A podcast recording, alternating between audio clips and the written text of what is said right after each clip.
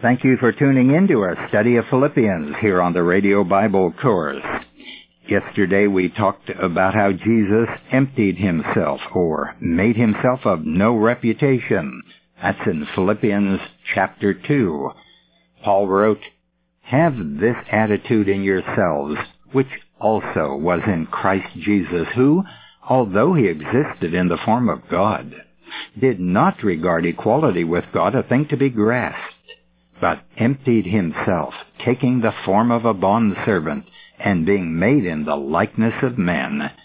And being found in appearance as a man, he humbled himself by becoming obedient to the point of death, even death on a cross. Well, we pointed out that Jesus, when he was transfigured, as recorded in Luke chapter 9, revealed the glory which he had in the beginning. That was the glory which his humanity had hidden, but it was revealed on that mountain before a few of his apostles. Jesus was just as much deity while he was on earth as a king is who disguises himself as a beggar is still royalty. Christ became like other men. He had a body, a soul, and spirit, and he was a member of the human race. He was like Adam before the fall. He had to be, because he came to represent the entire race as Adam did. In 1 Corinthians chapter 15, Christ is referred to as the last Adam, who rescues us from the sin of the first Adam. Oh, the first Adam got us into trouble, but Jesus Christ came and solved the problem by dying for us. In Romans chapter 5, verse 17, we are told how he did it. It reads, If because of one man's trespass death reigned through that one man, much more will those who receive the abundance of grace and the free gift of righteousness reign in life through the one man, Jesus Christ. Ah, the gift of righteousness is free and we're going to reign in life because we believe in Jesus Christ. Those are promises from the Word of God. Made in the likeness of men means that he was made like a creature. And verse 8 of Philippians chapter 2 explains that his appearance was identical to man. That word appearance, or fashion in the King James Version, is from the Greek word schemati, signifying mode, shape, and form. It's what men saw when they encountered Jesus. But he humbled himself, meaning he made submission to the Father. Before his death he prayed, Not my will, but thine be done.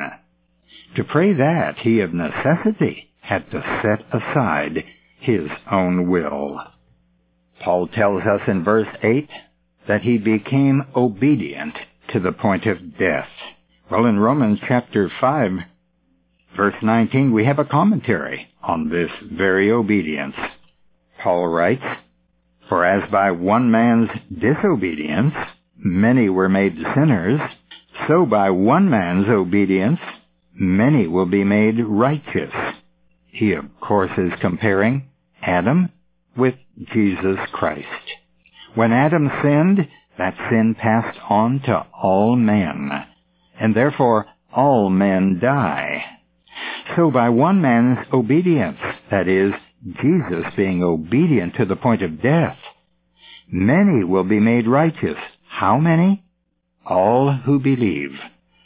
Whosoever will may come to the Father through Jesus, but only through Jesus. For the Son of God proclaimed that he was the way, the truth, and the life. And no one can come to the Father except by him. Christ humbled himself, and that humbling was voluntary. He chose to die for sinful men. He chose to die for the very men who hated him, men who abused him and ridiculed him, and those who wanted him killed unjustly. Yes, they were religious men, too. but they wanted to take his life. Paul adds in Philippians chapter 2 verse 8 that he was obedient even to the point of death. Death on a cross. Do you think Paul's illustration here of Christ's humility made an impression on the independent, selfish attitudes in the Philippian church? Well, if it did not, I don't think anything could. There is no better way to get a Christian's attention, a Christian who might be proud or contentious, than to point out what Jesus was like. Human history has no match for this attitude of the Son of God. It's incredible. How can it be that God the Son died for me? I say that because I know me. I am unworthy. I was unworthy. And I always will be unworthy. But that's what the grace of God is all about. Grace means the favor of God to those who are undeserving and unworthy. We are saved by grace, and I thank God for that. Without His grace, none could be saved, because none is worthy. The death of the cross was the worst kind of a death to a Jew. It meant that the curse of God was on that man, and he was cut off from the covenant of God. Now, up to this point, Paul has been writing about the Son, the Son of God who emptied himself, who became a servant, and died on the cross for men.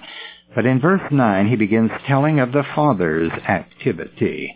And I read, beginning with that verse, Therefore, also God highly exalted him and bestowed on him the name which is above every name, that at the name of Jesus every knee should bow, of those who are in heaven and on earth and under the earth, and that every tongue should confess that Jesus Christ is Lord, to the glory of God.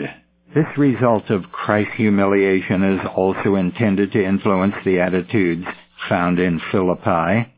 Paul seems to imply that men who exalt themselves on earth forfeit honor in heaven and those who humble themselves here will be exalted by God hereafter. Twice in the Gospel of Luke, Jesus said these words, For everyone who exalts himself will be humbled, and he who humbles himself will be exalted. One of those statements came after Jesus had told the parable, and he told it to some who trusted in themselves that they were righteous and despised others. What an appropriate commentary on Philippians chapter 2. The parable is this. Two men went up into the temple to pray, one a Pharisee, and the other a tax collector. The Pharisee stood and prayed thus with himself, God, I thank thee that I am not like other men, extortioners, unjust, adulterers, or even like this tax collector. I fast twice a week. I give tithes of all that I get. But the tax collector, standing far off, would not even lift up his eyes to heaven, but beat his breast, saying, God be merciful to me, a sinner. And then Jesus said, I tell you, this man went down to his house justified rather than the other. For everyone who exalts himself will be humbled, but he who humbles himself will be exalted. We can expect then that that tax collector will someday be exalted in the sight of God and men. Did Jesus teach his apostles to be humble? He certainly did. In Matthew chapter 20, he talked to them and said, You know that the rulers of the Gentiles lord it over them and their great men exercise authority over them. It shall not be so among you, but whoever would be great among you must be your servant, and whoever would be first among you must be your slave, even as the Son of Man came, not to be served, but to serve, and to give his life as a ransom for many. Well, what Paul wrote in Philippians chapter 2 is an example of what Jesus told his disciples that the Spirit would do when he came. He said, He will glorify me, for he will take what is mine and declare it to you. Jesus' teachings then in Matthew chapter 20 were given to Paul by the Spirit so he could write them to the Philippians. And by those words, the Spirit glorified Jesus Christ.